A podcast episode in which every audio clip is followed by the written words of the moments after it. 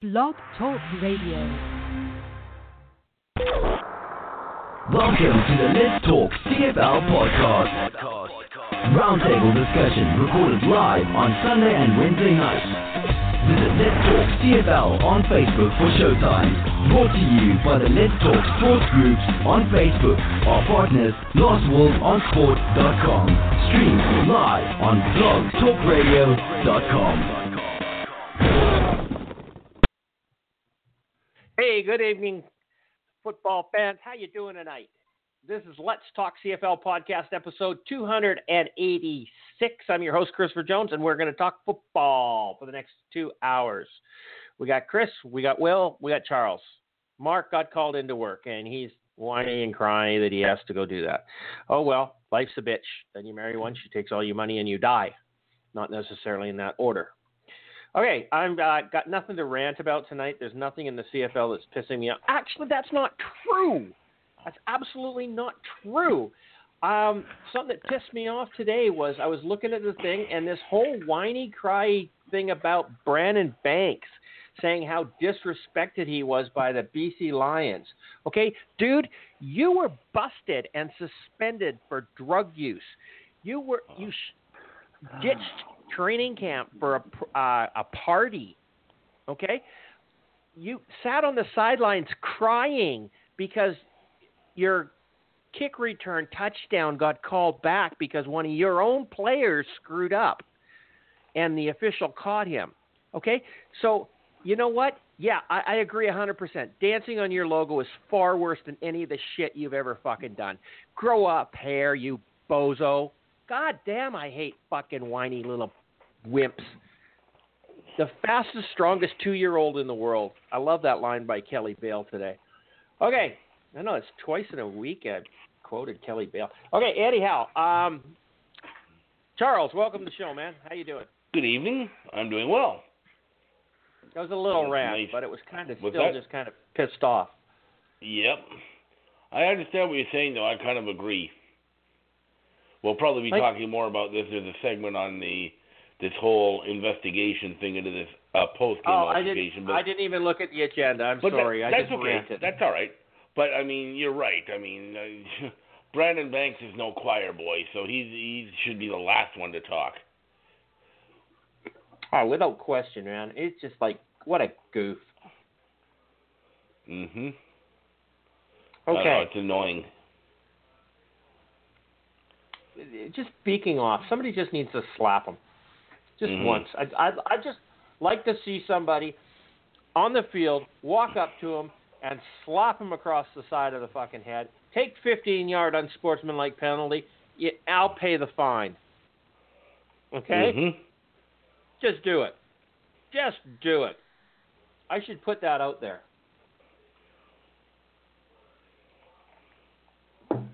And I'll apologize to the team.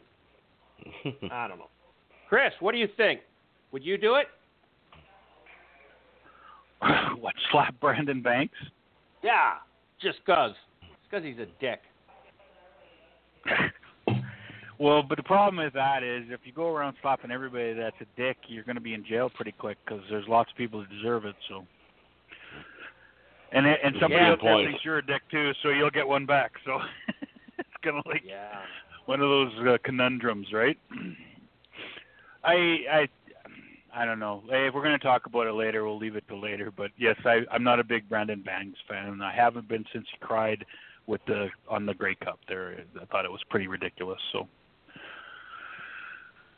Yeah, not a lot of respect for the man, and skipping training camp to have his party, and then getting Austin to lie about it, and yeah, That was embarrassing. yes, it was embarrassing to football as general. So yes, I'm not a Mhm. big fan of his. No. Yeah. Not at all. William, welcome to the show, buddy. Hello. Yeah, um, your, your, you, you, you, no, your hand would also already also get sore from slapping people you thought were, you know, idiots. So, um, True. you know, I'm I'm a little annoyed tonight, and I'll tell you why. I was driving home from work tonight, and I was listening to another podcast called The Waggle, And you know, you got Davis Sanchez and you got James Sobalski, and they're both supposed to be professionals, and they're both supposed to be the know-all, end-all about football. And the first thing they talked about was how great of a game Johnny Manziel had, and I'm like, yeah, okay, 158 yards and two touchdown passes, yippee. He had Then nine they talked about then they talked about Mike Reilly and how, you know, it's not his fault, he's gonna come back or everything's gonna be fine. Which Mike Reilly has thrown, I do believe, in the last uh three weeks something like six touchdown passes and five interceptions or some crazy thing like that. And then they did talk about Zach Collaros, which I, I think they should have talked about Zach Collaros because he probably had his best game in four years. And they talked about these guys being great and Zach Collaros could be great and blah blah blah blah. And last week I remember them talking about uh, Jonathan Jennings and how his game was coming back and he was right on to where he was two years ago. And my biggest problem, and this is a bit of a homer statement, they didn't talk about Bo Levi Mitchell whatsoever. Had over Aw, 300 yards passing. Had 300 yards passing last week. He had receivers that nobody knew their names, and he still won the game. He scored. They had 38 points. Uh, I think he threw three touchdown passes. You know, I just those guys know what they're talking about, or they just don't want to talk about really good players. There you go. That's all I have to say about that. But Johnny Manziel, you know, he he completed nine passes, so Well, and I did, and I did tweet my thoughts out to James Sobalski and uh, and uh, David Sanchez.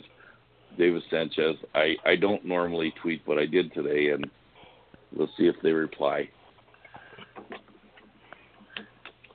I don't think they will. I probably kinda don't think they will Don't hold either. your breath.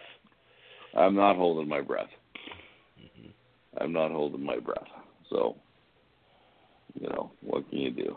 But eventually I'll just harass them until they do call me back or something. So, anyways,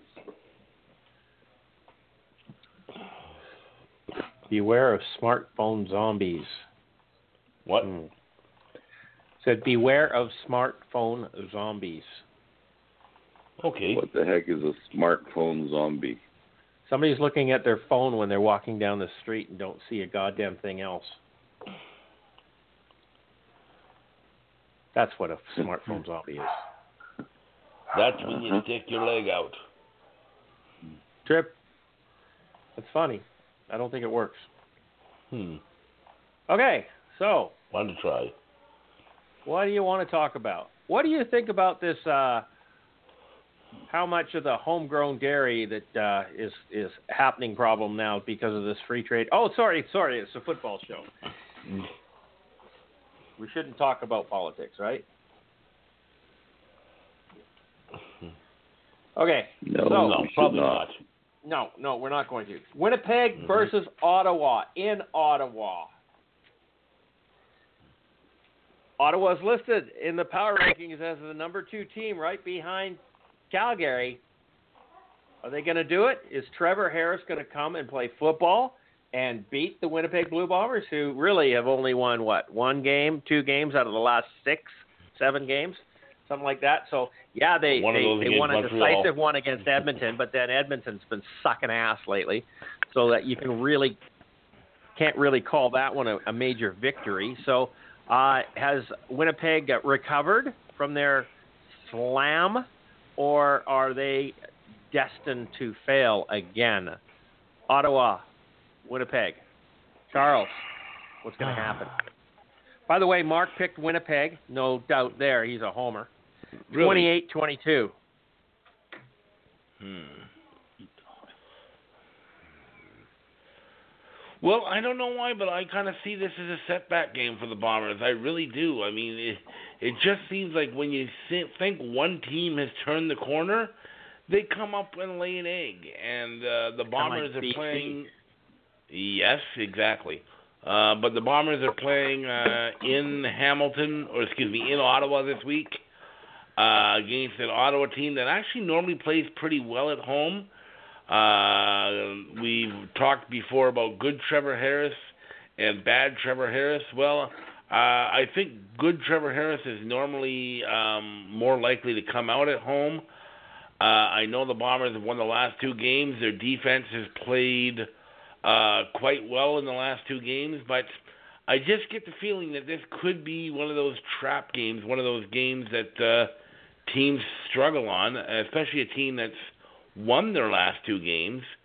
And I don't know. I'm going to. Um, I was back and forth in this one, but you know what? I think I'm going to take Ottawa in a uh, in a close one. I just think um, they're a, a relatively good home team. They're a team that's trying to uh, solidify, or well, really, they're in a battle with Hamilton for first place, and uh, yeah, they want to keep. Um, they want to keep. Um, what's the word I'm looking for? They want to keep. Um, up, keep up. We'll just say it like that. Keep up with Hamilton to make sure they don't fall out here. So they've got a lot to play for because they're looking to host the Eastern Final. So I am going to take Ottawa in this game. I think good hit Trevor Harris is going to um, to pop up, and um, we might see a return to the struggles that Matt Nichols has been has been um, uh, seeing for a lot of this year just to point out too that Matt Nichols, even though they won uh, against uh, Edmonton last week, he didn't put up giant numbers. He was just okay. Um, a lot of that win was on the defense. He's So, always I'm just gonna- okay. Exactly. So, and I'm going to pick um, Ottawa to win this one. I think it's going to be a close one. I'm going to go Ottawa 24 and Winnipeg 22. 24-22 for the Ottawa Red Blacks over the Winnipeg Blue Bombers. Thank you very much, Charles. Will, what do you got? Well, I uh I guess I could probably spin that around on Charles and say, you know what? We don't know until the end of every game which uh Trevor Harris shows up. Correct. Once again, Mike We all Reilly, agree with Trevor that. Harris, Mike, Mike Reilly, Trevor Harris, or Marcus Crandell, Trevor Harris. Okay, my two favorite quarterbacks of all time. Um. Anyways, uh, I uh, I gotta give the Bombers the benefit of the doubt. I think um, if the Bombers are gonna do anything this year, this is the week to do it. This is the game to do it because they they control their own destiny right now.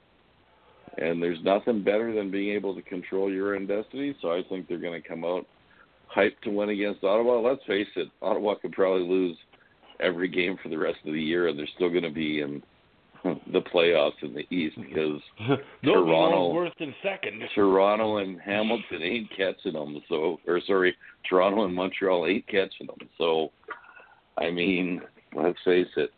And mind you, they've had a bye week, so maybe they had a chance to fix some things, or they might come out rusty. So I'm gonna be a I'm gonna be a Mark Weddall homer, and I am gonna pick uh, Winnipeg twenty, no Winnipeg thirty, and Red Blacks eighteen. Okay. And like I said, Mark's got them. Winnipeg 28, uh, Ottawa 22. Chris, it's up to you. What do you got here? well, Bring some wisdom. like yeah, like Charles said, I've gone back and forth on this game. This is one of the games where, well, and and I mean, there's so much of this going on where it just, I don't know, it's hard to to tell because th- these teams can play well and then they play poorly, and uh, you know, you've got essentially Calgary at the top, and then you've got Toronto and Montreal at the bottom, and everybody else is a pick from the hat, in my opinion, almost. So, uh, Ottawa's at home. I'm a I'm always a firm believer home advantage is there. I like what Powell's doing, and I don't think I Andrew Harris just has not impressed me, and Powell has. And uh, with these two teams, I think the running game's a huge portion because neither of their passing games, they can either be there or they can't. But the running game's tend to be a bit more solid. So I'm going to go with Ottawa. I'm going to go with Ottawa at home. Uh, I think their crowd will carry them through. It will be a close game, though. I don't see a blowout, but I didn't see all the blowouts last weekend either. So, um, but I'll go close. I'll go. Uh, I'll go Ottawa 32, and I'll put Winnipeg at 28. Okay. So it's a close game, you say? Yep, I think it'll be a close game. Cool, cool, cool. Okay, so I'm going to pick Ottawa here because I hate Winnipeg.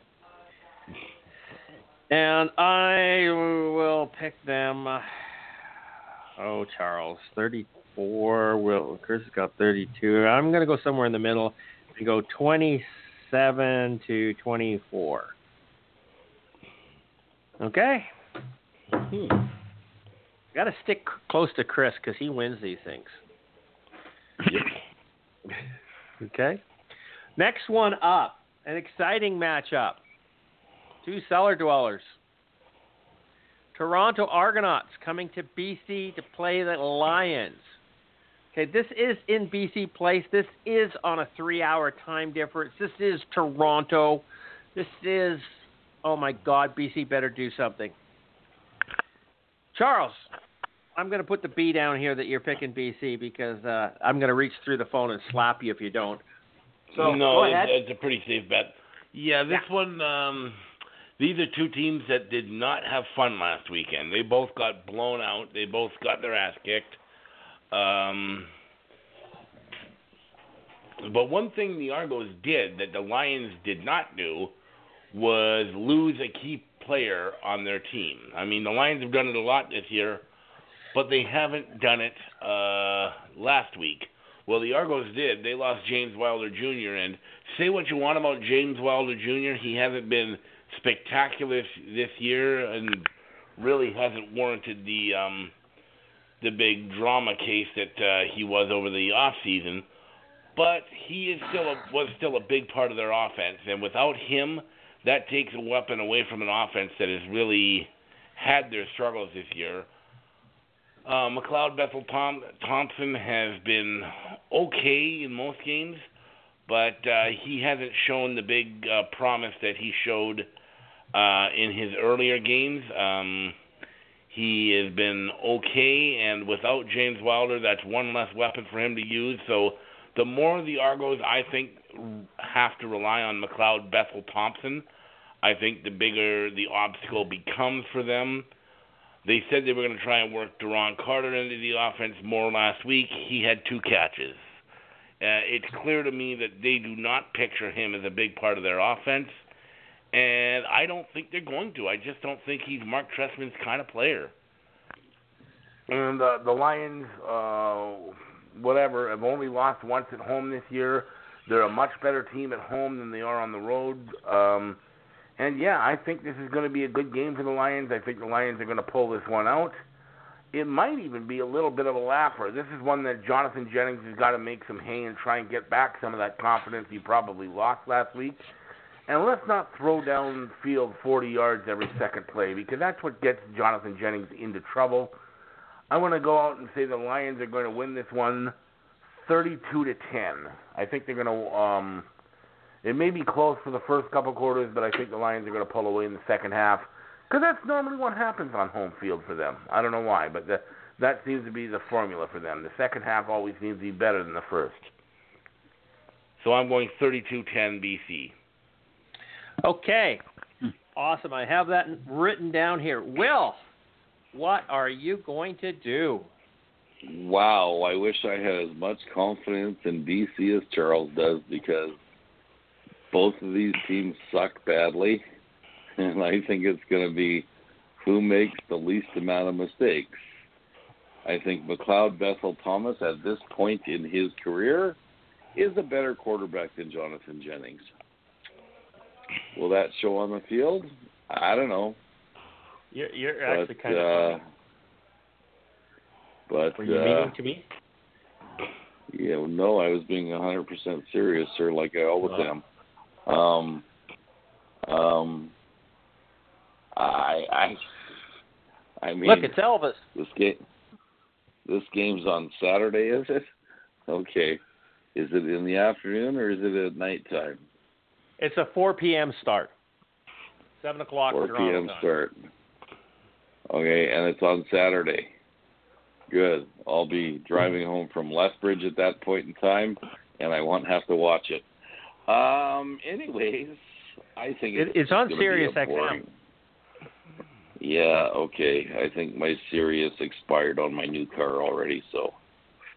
Um. Jeez, I don't know what I'm gonna do here. Would you like to come, me to come back to you?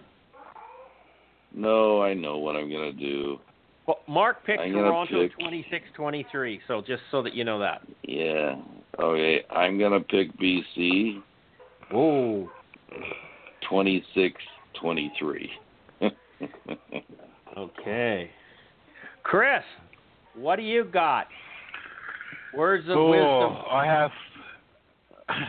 yeah, I've got words with. I have zero faith in Toronto right now. BC doesn't have a ton more, but they got more than Toronto does. So because they're the West. Um. Yeah, I just I can't I cannot see Toronto going in and upsetting BC at home.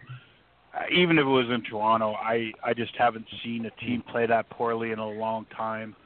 They're going the wrong direction. BC has been very inconsistent, but they have had signs of of brilliance at every, occasionally, and it's been interdispersed. Whereas Toronto looked okay at the beginning, and they've just been going down and down and down and down. So, um, I'm definitely going to pick BC. Score is a little bit harder of a question because I, I don't know. That's a tough one. It could be low scoring. It makes sense if it was low scoring. It wouldn't be a huge surprise, I guess. Uh, what do we got? Thirty-two ten. That's Charles. Well, I'm going to go low with Toronto because I don't think they have anything to score with. I really don't. And their secondary sucks so bad. You got to figure that Jennings will be able to do something against them. Maybe they'll actually get JJ running again. He's he's kind of hurt. It's really hard 'cause well, yeah. Who did they bring in? Oh, Sutton. Maybe they'll get Sutton going. They got Tyrell Sutton. I think he's going to play this week. Uh, that might be interesting to watch, or will be. Um, geez, you know, I kind of want to pick Charles's score, so I'll go 28 to 14. I'll give Toronto two touchdowns. 28 to 14. A double up Really? score. Okay. Yeah. Uh, I'm gonna. Uh, this is really hard. It it Toronto's the tough one. Are they gonna actually put some points on the board, or are they not? I think Toronto's going to get 17 points. Okay, I'm going to go high there with them and give them 17 points. And BC, well, they're going to mollywop them. It's going to be 48 to 17. Okay, BC is going to come in and kick ass. Okay, absolute, complete mollywop. oh lordy. Okay. It could happen. Oh, of course it could They're could a good team at home. They're a good team at home, and BC needs to Well, put up and some numbers. And like I said, they they have shown that at certain points, and it's been inconsistent. But at least it's still it's still it hasn't been that long since they did it, so there's more chance of that happening than Toronto coming in and doing anything than because they've just been going down and down. Like it's been a steady decline. BC has been up and down, so there's a chance. There's no doubt there's a chance that BC could do that. I mean, that the 40 yard toss every second thing isn't great unless it actually connects, and then hey, there's your Yeah. mollywop if they start to actually hit them, right? Yeah. Oh, without question, without question. I'm not going to give them 50 points because that's not realistic. But 48 to 17 is what I got them pegged at. They're just going to come out and dominate. I mean, it is Toronto. Come on, cut me some slack there. yeah, it is Toronto. It is Toronto. Okay, so there we go.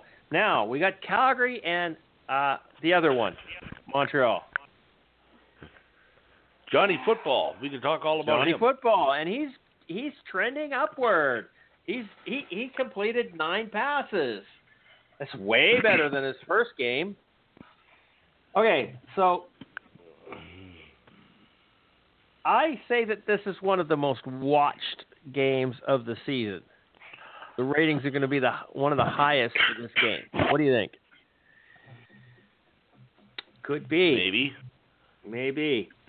Mark's picked this game 31 to 17 for the Calgary Stampeders. Charles, who are you picking? Well, this is a rare Monday doubleheader because it's Thanksgiving Day here I north of the border. those. I hate those games. The only Monday doubleheader I like is I like Labor Day because it's tradition. But other than that, I could care less. Uh, but whatever. Monday it is. I'll take a break from eating turkey. Um, Calgary uh, is the best team in the CFL. Montreal For a reason. Are not the best team in the CFL, nor are they remotely close. Um, Are they the I worst? I know. M- Well, an argument could be made, but uh, there's an argument for a couple other teams, including one that wears blue that we just talked about. Um, are they Double the blue. worst? Yeah. Um, I don't know if they're the worst uh, straight up. They have shown some signs of improvement. I think they're better than they were day one this year. Uh, week one, I think they've shown somewhat improvement. And while we've been poking some fun at Johnny Manziel, he has also shown some improvement. Um, yes, he only uh, caught nine pa- or threw nine completions. He did two of those completions were touchdowns. So, if nothing else, it's a step ahead. Um, but be that as it may, this team is nowhere near the same league as the Calgary Stampeders. It's it's not close. It really isn't. And even if the Stampeders play mediocre, I would expect them to win this game fairly comfortably. I know Will said before that they have trouble in Montreal, which is true. They do have trouble in Montreal, but in reality, this team is very, very good, and um, the Montreal Alouettes, while they're improvement, they're not in the same league as the Calgary Stampeders. They're not even close, and Calgary's going to win this game. They're just a superior team. Uh, so I'm going to pick Calgary to win this one. I'll go Calgary 35 and Montreal 19. 35 to 19. Yes. I uh, sorry, I should write this down. I was looking at this uh, playoff prediction thing here. So, okay, sorry. Will, are you going to pick Montreal again this week? I I don't think so. Well, you Why picked not? them last they time, didn't you? But they but they do beat Calgary in in Montreal last four or five years in a row, I think. Yeah. So you know, if Um, you're if you're going to catch Mark and, and and Chris, you better you better pick a winner here. Yeah, but the thing is, I think uh, I think We know Chris Bo is Levi take Calgary. I think Bo Levi Mitchell is chomping at the bit to play against Johnny Manziel. Okay? He loves Gonna learn some competition and, and and he doesn't like he doesn't like the hype Johnny Manziel is getting. So I think he'll come out highly motivated. I think he'll come out highly motivated. Um, I think Calgary's defense will come out highly motivated. I think Calgary will come out in general highly motivated. So, uh, shit, Christopher did it, so I can do it too. I'm going to go. Uh, they don't have their starting receivers. Shouldn't Hey, matter though. You've got a, an, an wait amazing minute, quarterback. Wait a minute. Wait a minute. Wait a minute. They are better. Calgary is better than Saskatchewan. Okay, so I'm gonna go. uh Are the Riders playing? No, but I was comparing the game last week to this game coming up. Okay. Stay with me, CJ. Stay with me. I'm gonna go Calgary, forty-seven, and Montreal, twelve.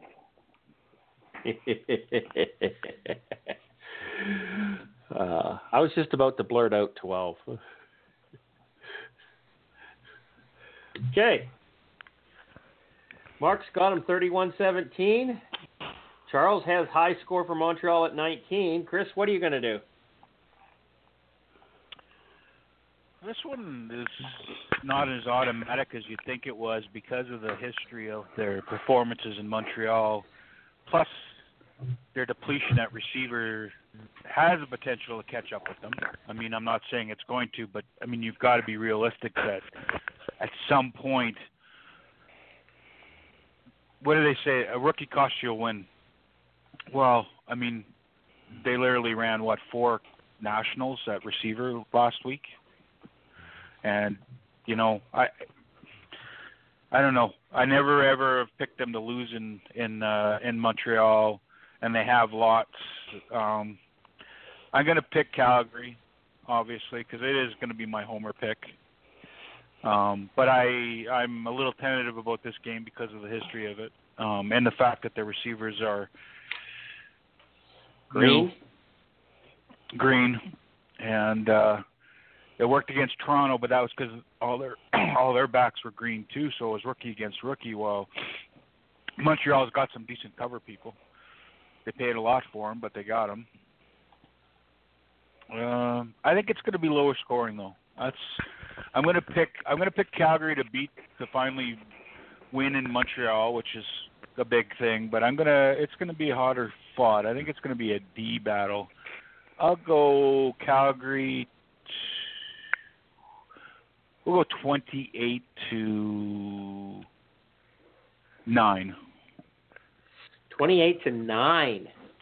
Wow. I think Calgary's defense. I think Calgary's defense will be the best part of that game, right across the board. Interesting pick. I'm going to pick Calgary, but I'm going to go a little lower. I'm going 24 to 12. Double them up, but barely do it. And that's the way it t- wrote. Okay, the last game green and white versus the green and gold. Is there any possible way that I can pick them both to lose? A tie. He's a big No, tie. that's Neither one would win. That's I was gonna ask you. I was going to ask you. How does that work? If we call it a draw. Well, okay, then you pick you pick and- the it's whoever's closest to the thing, right? Right. Goes on the score. Yeah, I guess so. Yeah, if it's a tie, nobody. If you can always pick a tie, because then you'd win.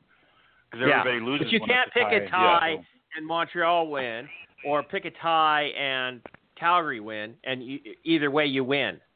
If you just because you're the closest, if it's like one point spread, you can't do that. If you pick it's a tie, that means there's no winner. So if Calgary wins, you don't win, and if Montreal end. wins, you don't win. Okay, so a tie is a tie. Well, that just ruined this for me. So. So and if the game is a tie, then nobody wins Mm-hmm. because you all pick Calgary. So Right? far, yeah. Okay, Makes so sense. Yep. back to you, Charles. Edmonton, Saskatchewan, in the Regina. well, Edmonton looked like crap last week. They did. And Saskatchewan, were they on a bye last week? Yeah, they were. no, they weren't played Montreal, didn't they? They played Montreal and they beat them barely. Yeah. So phew, this one's a hard to take one, uh, hard to pick. Um, but I, I have to go with the Green Riders on this one because they're at home and just because their defense is, in my mind, so much better than the Eskimos' defense. Uh, I've been critical of the Eskimos' defense all year round, and uh, I don't think they've gotten any better. They might have gotten worse from the beginning of the year. And as much as I like Mike Reilly and don't like um, don't Zach like Collaros? picking against him, Oh, uh, I don't mind Zach Collaros. I got no problem with him, uh, Okay. even though he is a rider. But to be honest, uh, Collaros is coming off his best game in years, really. Um, and the Rider defense is still, a, I think, a very strong defense. I don't know if it's quite as good as a lot of their fans say it is. I don't know if it's the top defense in the league. I think there are a couple other ones that um, stake their claim there, but to be honest, I think that uh, they're a better defense. Uh, like the Lions, the Riders play well at home normally. And Edmonton, I'm right now, I'm not thrilled at. I think that they're a team that really is struggling right now. I know where I personally would put the blame on that. It's a guy that wears a headset on the sidelines, not the special teams coordinator. What a He joke got fired. that was. Yeah, exactly. What a what a crock that was. Um, but I'm going to pick the Riders in this one. It'll be I think it'll be a fairly close game, mainly because Mike Reilly, even when they lose, for the most part, keeps games close. I know he didn't last week, but games like that don't happen to Edmonton and Mike Reilly teams that often. But I do think the uh, Riders are going to win this one. Uh, I'm going to go uh, with Saskatchewan taking this one 30 to 25. I think it'll be a five point spread, but the Riders will be able to um, hold off Edmonton. Okay. Well, you can't pick either team. Yep, you're right. what are right. you gonna do? What are you gonna do? You just want to well, abstain? I've been, I've been trying. I've tried. to been trying to figure out who I pick because I hate Saskatchewan and I hate Edmonton. More. No, not necessarily. Okay. But they're. I don't like anybody on Saskatchewan, but I do like one player on Edmonton. Okay, yeah, Mike Reilly. Mike Reilly. that's right. That's right. So I'm basing my pick totally on this. And I have Wow. I have lots of faith in Mike Reilly. Mike Reilly is going to beat the the Saskatchewan Roughriders, and he's going to beat them twenty-eight to twenty-one. We got to keep get this date written down.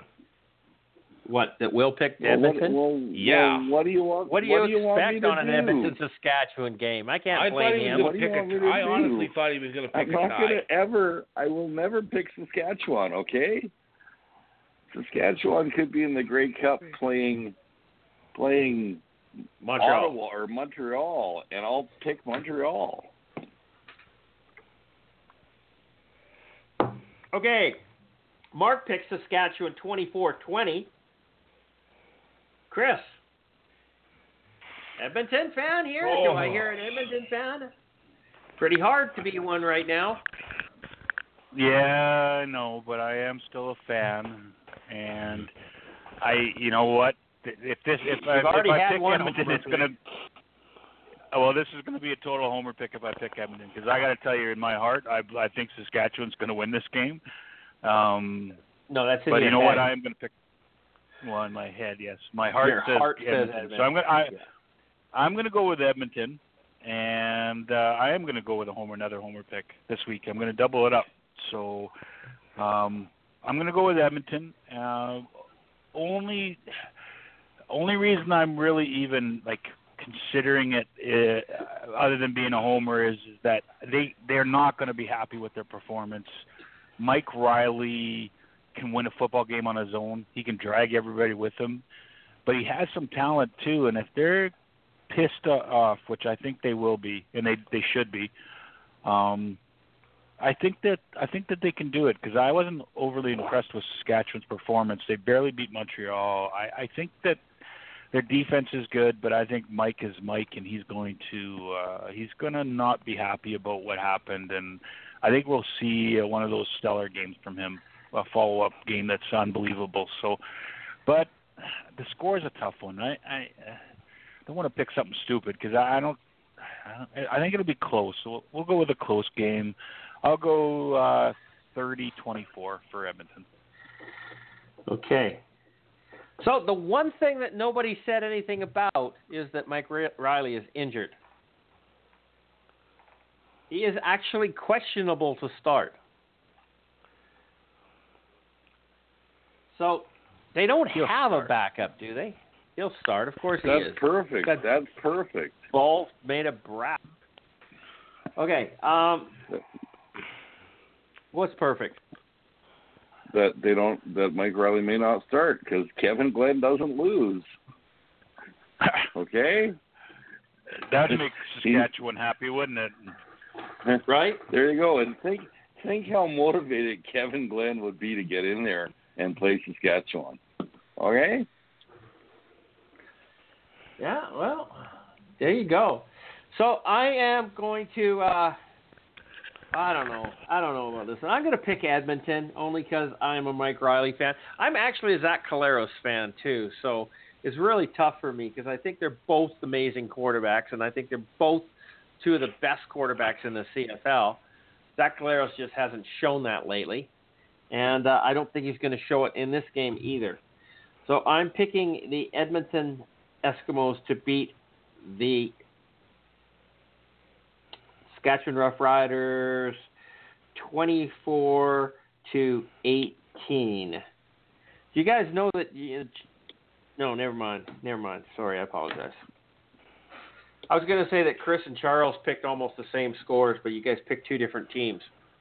So perfectly acceptable. There you go.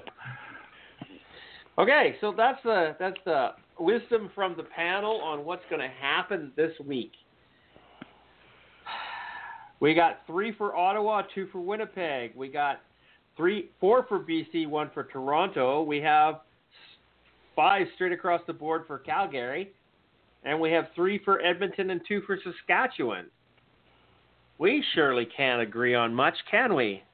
Not particularly. That's a good thing. I hate it when everybody agrees. There's no no confrontation. It's boring. It's not happening. Okay, so what shall we talk about next? The agenda says Saskatchewan Roughriders are bidding to host the 2020 Grey Cup. Do we think the Grey Cup will end up in the West for a third year in a row, or do we see it going east in 2020? Well, Winnipeg has said they are not in the hunt for that Grey Cup game. Who would be? Toronto's had it recently. Hamilton said, you know, we're not doing it until all of our lawsuits are settled. Most of those are now done. Does this mean that Hamilton's going to step up and make a bid for it? Ottawa's recently had it. Montreal, well, why? Why would they make a bid for it? That doesn't make sense. Uh, is it time for BC to have another cup? When did when did they have it last? 2011 or was it 2014. 2014. That's what I thought. Unlikely. Unlikely. Unlikely. Why were why? Although Saskatchewan had it in 2013 and they're bidding again. yeah. Only one year difference. And the right the Ticats did come out today and said that they're not commenting right now on whether or not they're going to bid. So they're not they didn't say they were, but they haven't ruled it out. So my guess, if it were anyone, it would be Hamilton bidding for it. Okay. And who's going to win between the two bids between Saskatchewan and Hamilton? Oh. Well, if you're asking for my opinion, I think personally it's probably if Hamilton were to bid, I They think get it. Hamilton gets it specifically because they haven't had it since 1996, and they they are the team that has gone the longest without having it. Every other team has had it since then, and a lot of teams multiple times. So I'm guessing if Hamilton puts it a bid, they're they're getting it. I know Yeah. the writers want it, and the writers fans are saying, "Well, it should go where it makes the mes- most money, and this and that and this." And I understand an argument like that, but when you got to consider, you had a Grey Cup five years ago. Hamilton hasn't had one in 22 years.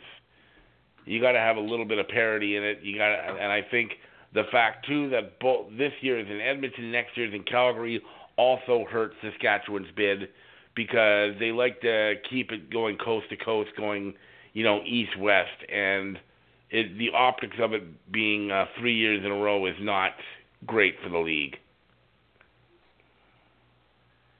Okay. But So those are just my thoughts. Hamilton's going to get it, is your opinion?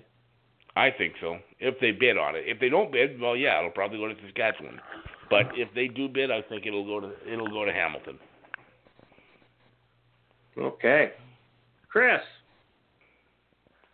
who do you think Well, who, who should I- be getting the Grey Cup next? I mean, where where is it in 2019? Calgary. Calgary. Calgary next. Calgary's next year. Okay. Yep. So who's going to get it after 'Cause they- that? Well, Edmonton you know- now Calgary. Is it going to go to Saskatchewan next year? Then Winnipeg and BC keep it in the West just because we're a better division.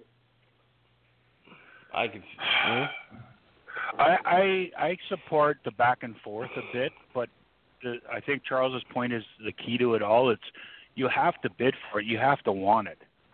Because if you don't want it, then it's going to be a joke, and that's not good for anybody. And I would I would be the first to support a Grey Cup back to back in the same location if those were the only ones that people that wanted to do it. Like I don't think you can force it on people. I think you you have to want it, and to want it, you have to bid for it. So I think Saskatchewan's a great venue, and I think that that if they get it, I won't have a problem with it. But that being said, I am a firm believer that it should go east-west, east-west. But if there isn't anybody in the east that can do it, then so be it. But I mean, if it went back to Toronto and they won over Saskatchewan, and then it went to Saskatchewan, I wouldn't have a complaint about that because I do believe it should go east. But they have to be a place that that that can do it and do it right. And that means they need to put a bid together that's that's a bid and not be well i think maybe we'll take it. Well no that's not that's not going to be good. We all know that's not going to be good. So i mean i'd rather see it three times in a row in bc than if that if they could handle it uh, than be in uh hamilton once because they should have it and them not put any effort into it. I think that's the wrong wrong way to do it and uh, you know, if one location works, and hey, I'd even three times in a row in Saskatchewan. I mean, the weather's going to suck, but whatever. I mean, if they want it, and they're going to put the effort into it, and it's going to be a big deal, that's where it needs to go. So, um, to me, it's not so much about location about as it's going to be about who's going to do it and do it properly, the way it deserves to be done. So. Okay. William, is there any parity in this league when it comes to Grey Cup games? Is there any question that it should be going to Hamilton over Saskatchewan? I don't know. What do you think?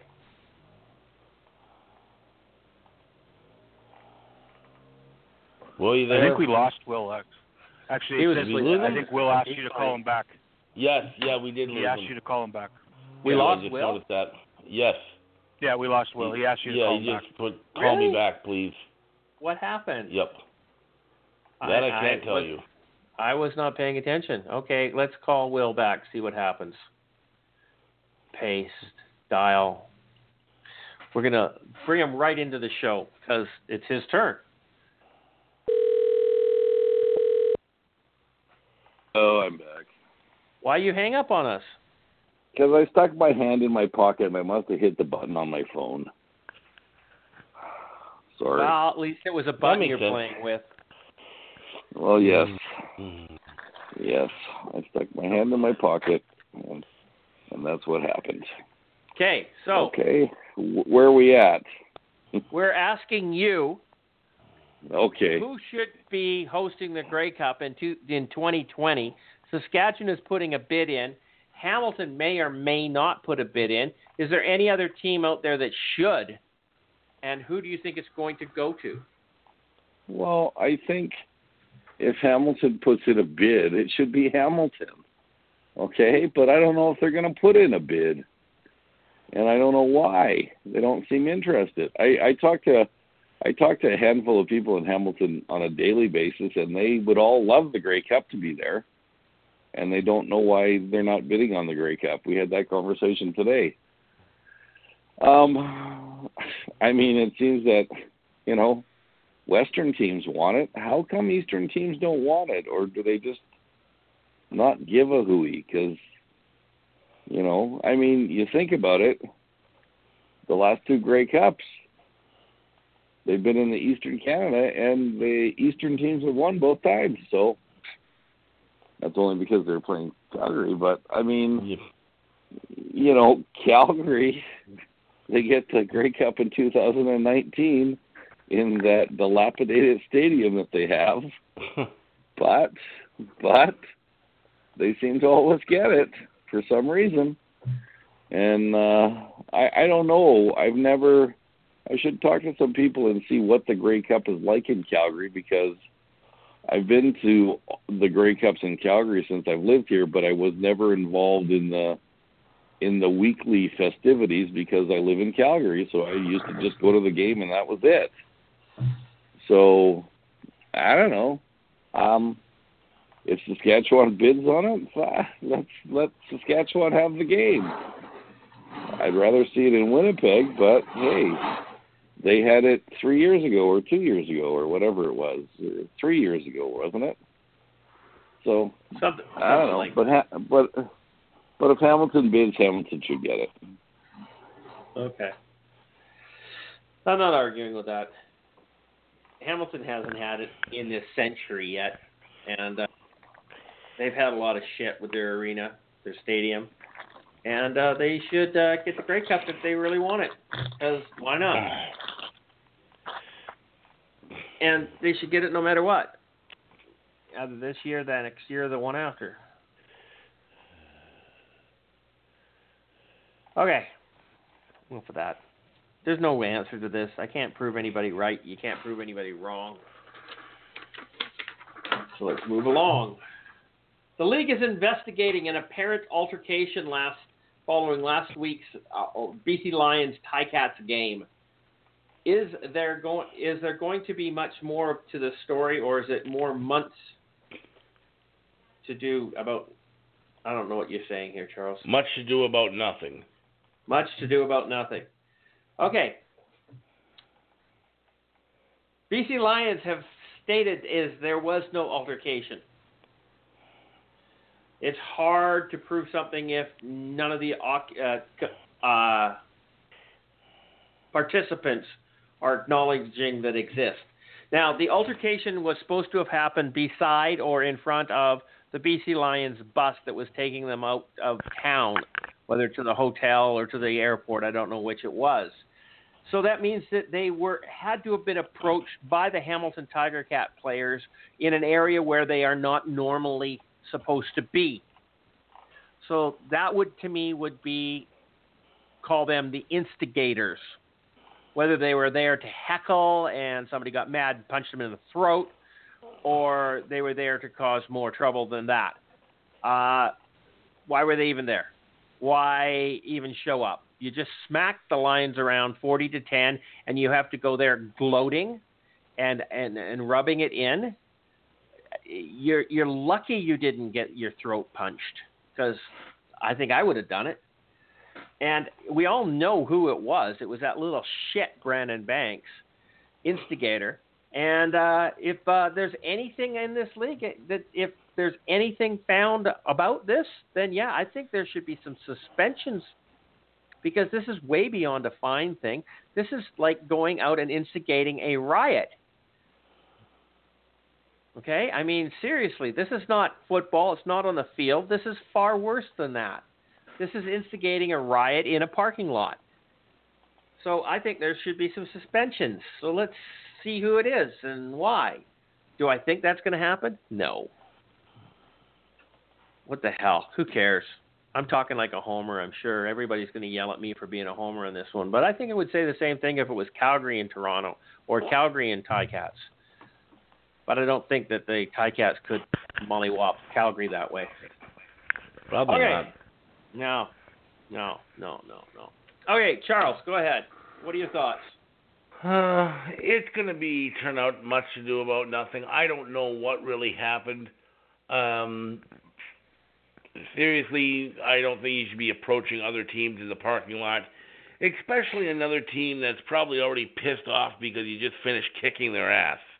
So literally, just stay away and just mind your own business and go home or do something else. Do something constructive. If you're gonna go poke the bear, bad stuff's gonna happen. So uh, I don't think anything's gonna come of this. They're gonna investigate it. If anything, maybe they fine each team a thousand dollars or something like that. Something so it looks like they'd handled it. But re- really, it's much to do it about nothing. I think. I think these these guys. I don't think it was anything serious. Obviously, nobody was seriously injured. I don't even know if there was any sort of incident. The Lions are saying nothing happened. So really, I don't think it's a big issue, and I I don't think we're going to hear a whole lot about it. To be honest. So be it. Yep. Will. Brass knuckles and baseball bats. Well, you know what? I think it is much to do about nothing because if something happened, there's bound to be a video out there and we haven't seen it yet. So nothing probably happened. But I'm thinking what happened, and and you know what? I'm gonna get in so much trouble for saying this, but I don't give a shit. Okay, we saw how much Brandon Banks was flapping his lips on the sideline, and he got into and he got into altercations, you know, during the game. And don't forget, is it it's Hamilton? Yes, it's Hamilton, and and Edmonton. The, the player, or sorry, the the teams are on the same sideline during that game, are they not? Yeah, it's the only Eastern place in the are like that. CFL. Oh, is all that Eastern right? Teams. Yeah. Okay. I, I mean, it's crazy. So basically, what happened is, I think at the end of the game, and and they found themselves in the wrong position, and Brandon Bridge, Bridge wanted to take it to the ghetto, just like he grew up in, oh. and that's what happened. Okay. And there was lip service, and there was all kinds of that kind of stuff, and that's probably what it was. Yes, I did say that. Sorry, I couldn't resist. But if the shoe fits, baby, dance in it. Okay. Okay. Chris, was that your sigh? Uh, no, it wasn't mine. I was on mute, but uh, it was that was fairly straightforward. Yep, and that Yep. was uh, the way it goes. Um, I, to be honest with you, I think that something did happen. I think they're all going to say nothing happened, and everybody's going to keep their mouth shut because in the end, it's football, and people were excited, and it happened, and somebody got punched, and whoever got punched probably deserved to be punched, and the rest of them are all going to keep their mouth shut about it, and it'll come out to be nothing because nobody's going to admit to Jack, and obviously nobody had a video camera rolling, so um, no harm, no foul. But uh, I'm sure somebody got their mouth punched, um, and rightfully so. If it was Hamilton that went over, then they got what they deserved, and and no, but nobody's going to say Jack about it. Nobody's going to say anything. That's the way it should be. That's how football's played. That's how all men's sports are played, or all men handle it. I mean, if you're going to go and get your mouth punched, you better not be whining about it tomorrow, especially if you ask for it. So, I think we won't hear much about it, and I think it probably did happen, and I think that whoever got it punched probably deserved to be punched, and they probably figured that out. And like I said, it's it's a code. They're all going to be quiet about it. No one's going to say nothing. It's not football when it's in the parking lot. Well, men things then, man, man, manly ways of handling stuff. Then I guess is the way you want to say it. But it's uh wouldn't be the first time a fight happened after a football game. Nope. I, like I said, I don't. You're not. You're not going to hear anybody say nothing about it. And No, you rightfully won't. so. I, I've seen fights in football games before they start. Yep. Yeah. So, Yep. No, Yeah. it's it, hundred percent agree with you. Hundred percent. Nothing's going to happen about this. Jack shit's going to happen about this. Nobody's going to say anything. Wally's already put down the dome of silence on his team, and they're not allowed to say dick about this. Go into an investigation. I, I saw nothing. I see nothing. I hear nothing. Boom, bang. That's the way it's going to be. Right? It's Yep. it's the way it's going to be. Otherwise, there's going to be consequences in the locker room. So whatever's coming out, it ain't coming out of BC, and I think June Jones is going to do about probably about the same thing. And I think he holds respect in that locker room, so there won't be a thing told about this one. And I just want to see the video of Brandon Banks getting his head punched in. Just, just I want to see it. Because do you know why he couldn't punch Yeah. anybody? His arms aren't long enough. He's kind of like a T Rex. Go back to the ghetto. You'd have to do the ju- jump up to hit him in the face. Yeah. Yeah. It'd be like the little kid jumping up, punch somebody in the face. Oh, I just I so can't stand that human being. I wish he would just leave this league. And and you know what? In all honesty, he's been playing great football, and he's kept his mouth shut right up to this game. And uh, just one one incident, and he blows the entire season for me with him. I was giving him kudos, and I, and I can't. He's just just an annoying sack of shit. And Ty Cats, you're welcome to him because nobody else in the league would want that ditch pig. I can't believe he's still there, though. You know, mind you, he's playing amazing. So, so be it. Let's move on. Did everybody talk about this? I think so. Yup. Okay. As we move into the final third of the regular season, let's take a look at the playoff scenarios for all of the various teams. Wow, can we do that? Okay, let's take a look at it. Calgary Stampeders has clinched a playoff position. They are at no less than a crossover position. No, they're actually in third place in the East in the West Division has been locked up at 11 and 2 for the season. Saskatchewan behind them in 9 and 5. Calgary has a game in hand. Winnipeg at 7 and 7, Edmonton at 7 and 7, BC at 6 and 7 with a game in hand. Where do we see these play these teams ending up at the end of the season? Chris, Calgary's going to make first. Who's coming second? Is Calgary going to get second? First place. They're Saskatchewan's only two points behind them, four points behind them, two two wins away. Calgary always Yeah. gives up games at the end. Yeah, I don't. I don't. I'm never really overly comfortable making predictions like that. I, I think that there's every chance Saskatchewan could take them. Um, They'd have to And, lose. Calgary uh, has think- to lose four games. yeah, and Saskatchewan's got to win, but um, I I don't know. I could see. I'll be surprised if if Calgary doesn't finish first, but I won't totally write it off. And the only one that would be first would be Saskatchewan, but I think it's going to be Calgary. I think it's going to be Saskatchewan. Oh, then it gets really rough, doesn't it? Winnipeg, Edmonton, or BC, they're all, for all intents and purposes, tied. hmm Yeah, like I mean, it's just such a whoever decides to start playing better. I gotta go. I'll go Calgary, Saskatchewan. I think Edmonton will get back into its own and be third. And then really BC and Winnipeg. geez, I don't know BC. Then it's BC Winnipeg. Yeah, I just I gotta, I gotta Winnipeg call you. You gotta, you gotta me. make a pick. You've got to make a pick. yeah I'll go that. I'll go Calgary, Saskatchewan, uh, Edmonton, and I'll go. I will go Winnipeg, BC. I just, I don't know. Between the two of them, I, I just think that Winnipeg's gonna has a more potential to fix its woes than right now than BC has does. defense. Although I'm- Winnipeg doesn't. Yeah. It's it's such it's such a coin toss, but I'm just stating the fact. I don't know. I'm just trying to think about which one would be the worst disappointment for the fans. Like who had more? I think Winnipeg had way more expectations coming in than BC did. Mhm. And I, uh, if Winnipeg, they're going to have to do everything they can not to be last. I just, I can't. It'll be a colossal failure right around if they don't make, if they don't, they don't at least finish fourth. So I think that that'll be what pushes them in the end. I think that's what will put them over the edge.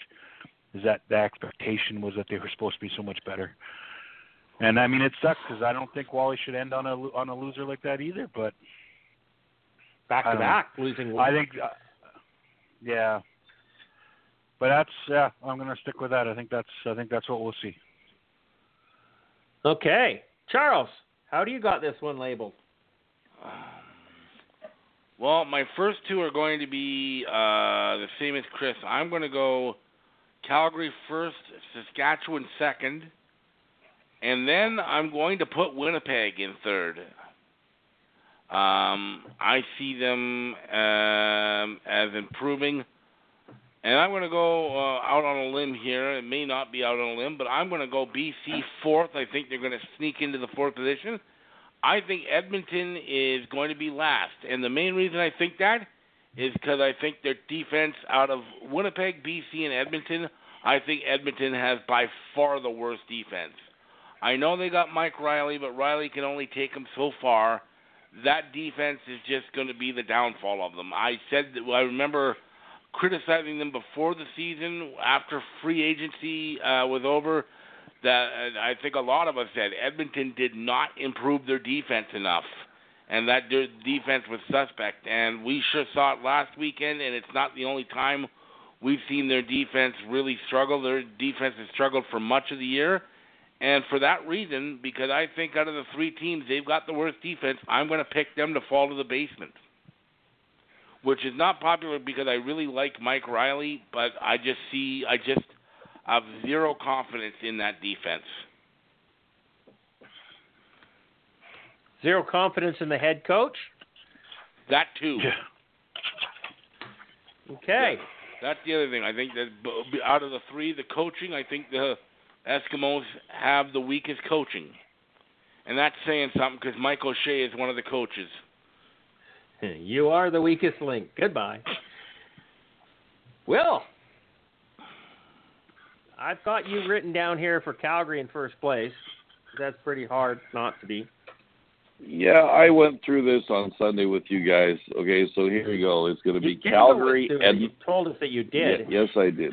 Yes, I did. We talked about Oh, it, yeah, but anyways. I'll repeat myself. Calgary, Edmonton. Calgary, Calgary number one, Edmonton number two, uh, Winnipeg and Saskatchewan tied for three, but Saskatchewan stays in the West because they beat Winnipeg twice, and Winnipeg gets the crossover. And then it will be Winnipeg and Calgary in the Grey Cup in Edmonton. There you go. Okay. Well, I'm gonna go with Charles's picks here because I think they're the most realistic, which is Calgary, Saskatchewan, Winnipeg, BC, and Edmonton. The beginning of the season, I picked the Edmonton Eskimos to finish out of the playoffs. The only way that they can finish out of the playoffs is to be in fifth place because Toronto and Montreal suck beyond recognition. Okay?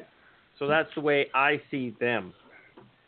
Calgary, Saskatchewan, Winnipeg, BC, Edmonton. Eastern Division.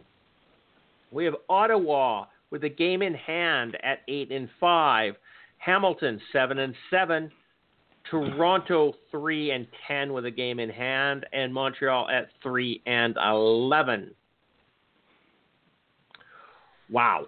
Okay. So we're really only picking the um, playoff situation here, but we can do the bottom dwellers if you want to pick on which one's going to be the wor- better of two evils.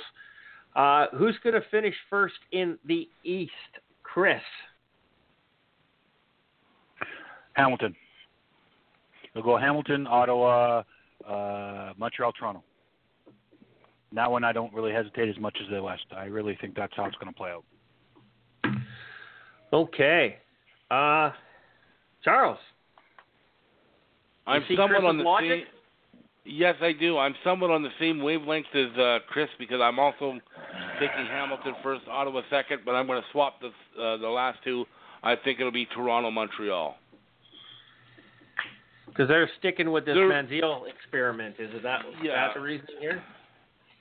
Yeah, I think so, and I, I still think they're going to be inconsistent uh, down the stretch with him at quarterback. He still needs more uh, more experience and more seasoning. So uh, that's what I think it is. But um, yeah, um, really the bottom two are interchangeable because they're both terrible football teams.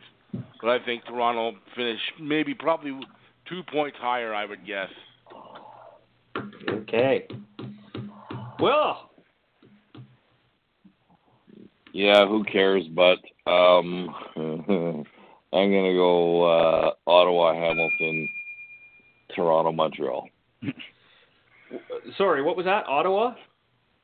Hamilton, Hamilton? Toronto, Montreal. Yes, sir. Wow, we haven't had two people that have uh, got the same picks here.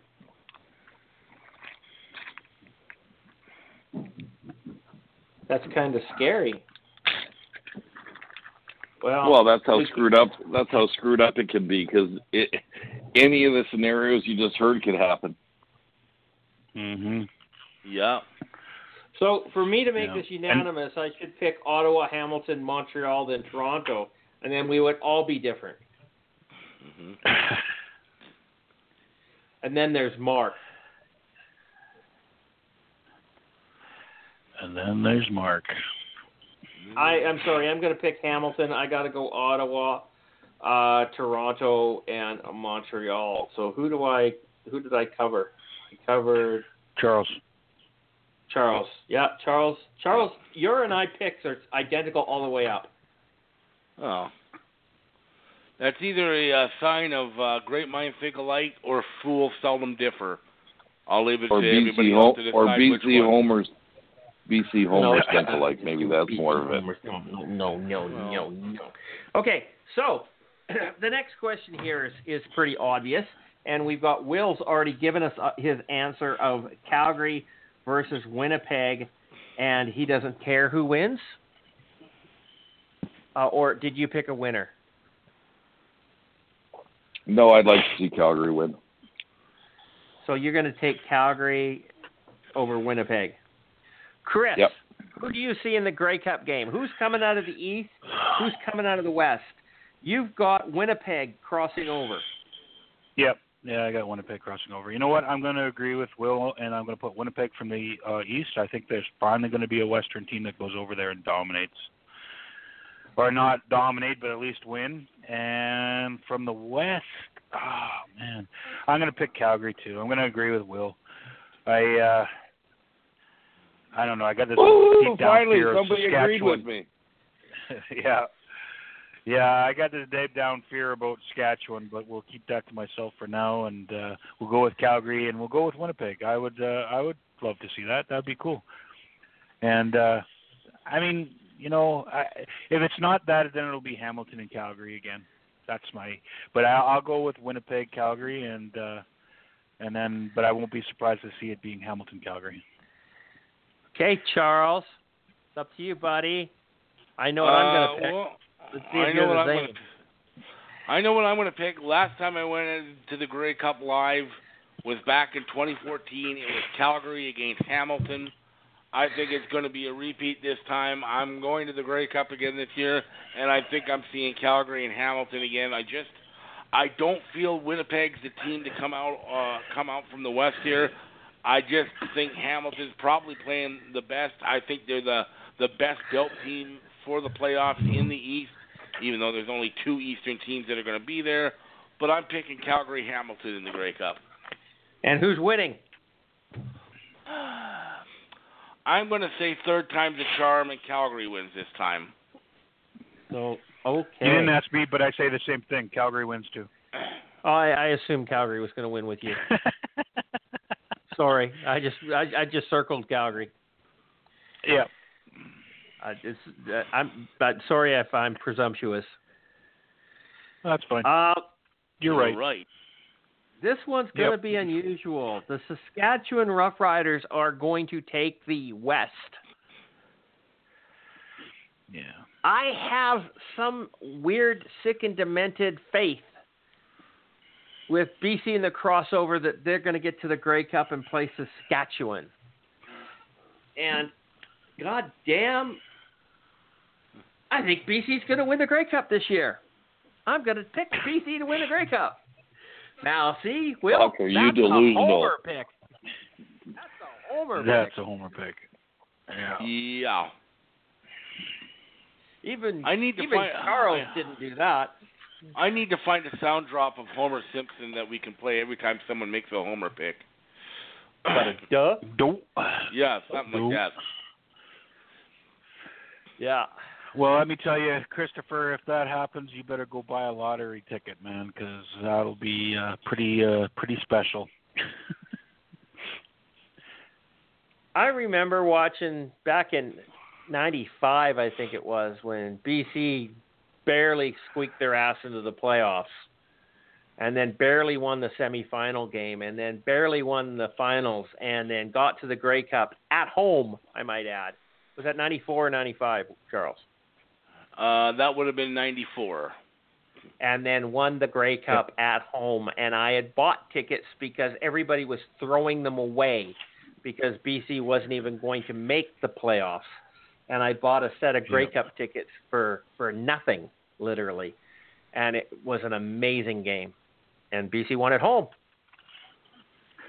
Beat the Bal- Baltimore Stallions too. They beat Yeah, the Baltimore had that- Stallions. And Yep. they had that great Western final win over uh, over Calgary. Yep. Yep, for sure. So stranger things have happened. BC started the season 0 and 5, went 6 and 1, and then rocked it to a Grey Cup championship in 2011. Don't tell me it can't happen. We've seen it. Okay, well, Anything anything can happen. I hear they're going to legalize marijuana in Canada soon. So I don't believe it. there was a there was a black president in the U.S. too. So I know. I There you go. I, I I I can't believe that. And, oh well, okay. And there's more on.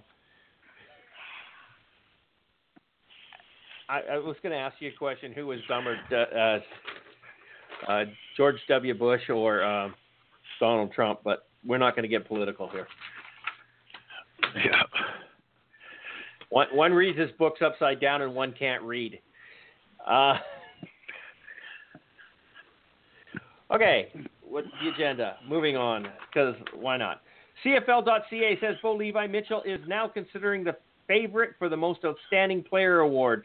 Do we agree, or will there be somebody else as a front runner? Hmm. I don't think you can pick an MOP at this point in time simply because the season is not yet over. And there could be miraculous things happen from anybody.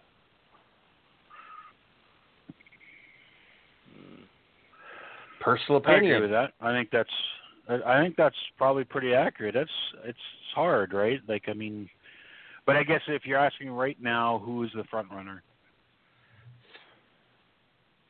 He's never you'd have to been an go- MOP for the simple fact there's always somebody on his own team that is better. Problem is, Hmm, is there's true nobody enough. on his team right now that's better. They've all no, been they're all hurt. hurt. Yeah, but I think uh, you know what? I really think uh, depending on how the season ends up, you you have to. I mean, Mike Reilly's always in that conversation, and you also have to consider uh, Jeremiah Masoli this year. Yeah, you probably do. because he's right up there with Bo Levi and Mike Reilly in in passing. As a matter of fact, he's ahead of Bo Levi. So Who would you pick, Will? Um, Jonathan Jennings, I don't think so. just be just because he has the character to stay in there. Yep. Of course, I'm going to pick Bo Levi. What do you think? Come on, No! Homer pick. there you go. I like that. I don't know. Travis I like Lulay's coming back. Travis Lulay's coming back. That would be miraculous. No! Travis You know what? in- Travis comes in and, and, and takes us back to the Grey Cup.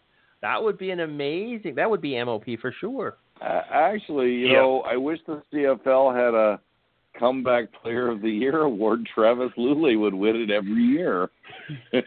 Well, no, Ricky Ray's a candidate in that one, and and right now Zach Collaros too. I suppose, yeah. I mean, hell, without question. And I, I there's no way that you can go off and, and give somebody a uh, an MOP award right now. I mean, look at Mike Reilly, four, 4,300 yards passing, 27 touchdowns, 14 interceptions, efficiency of 100.8. Jeremiah Masoli is behind him on both touchdowns and interceptions at 21 and 13. Efficiency rating is 1,000.3. Bo Levi is way back there, 400 yards passing behind him, but two more touchdowns and five less interceptions than Mike Reilly for an efficiency rating of 106. Wait, should I add in there that Bo One Levi has a game in a game in hand as well? So Yeah, yeah, one less game. Mhm. So, yeah, I don't think he's going to get 400 yards passing, but uh, he he might. Well, he is playing Montreal this week. Oh, that's true.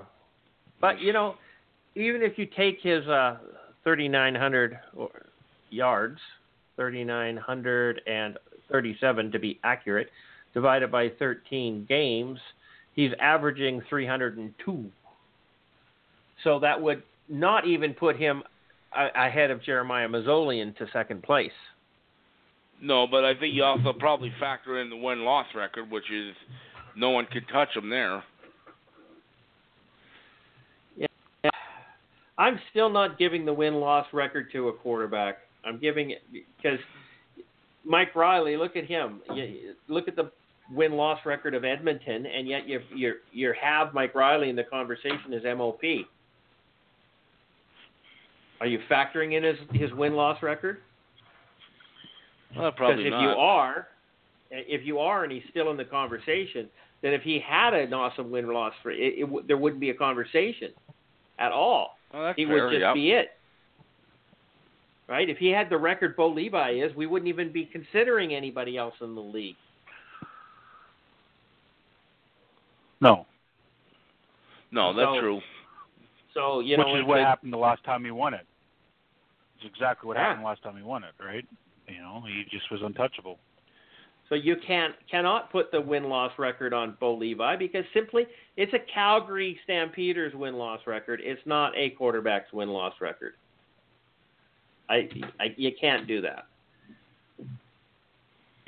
Okay, and I, I I'd love to be able to see these yards, and minus the yak yards. Okay, now, granted, I understand the argument to that is the quarterback found a receiver that was wide frickin' open, and that's on him to get all of those yak yards. It wasn't necessarily the receiver. He could have just ran through an empty hole. But that's how far the ball was thrown. How many times have we seen a quarterback throw behind the line of scrimmage and the guy take off for 30 or 40 yards? Are those yards part of the quarterback's stats? Yes, they are. Should they be? No fucking Yep. way. I don't think they should be part of his his stats. It's it's not his. It, it it's literally it's a running play after that. You should be giving running yards to that guy, not receiving yards. There should be a yak yard award. I agree with that. There should be. because that's an important stat. That's a hugely important stat. And yet you don't even see it on the list. We're looking at CFL.ca, and there is no yak yards.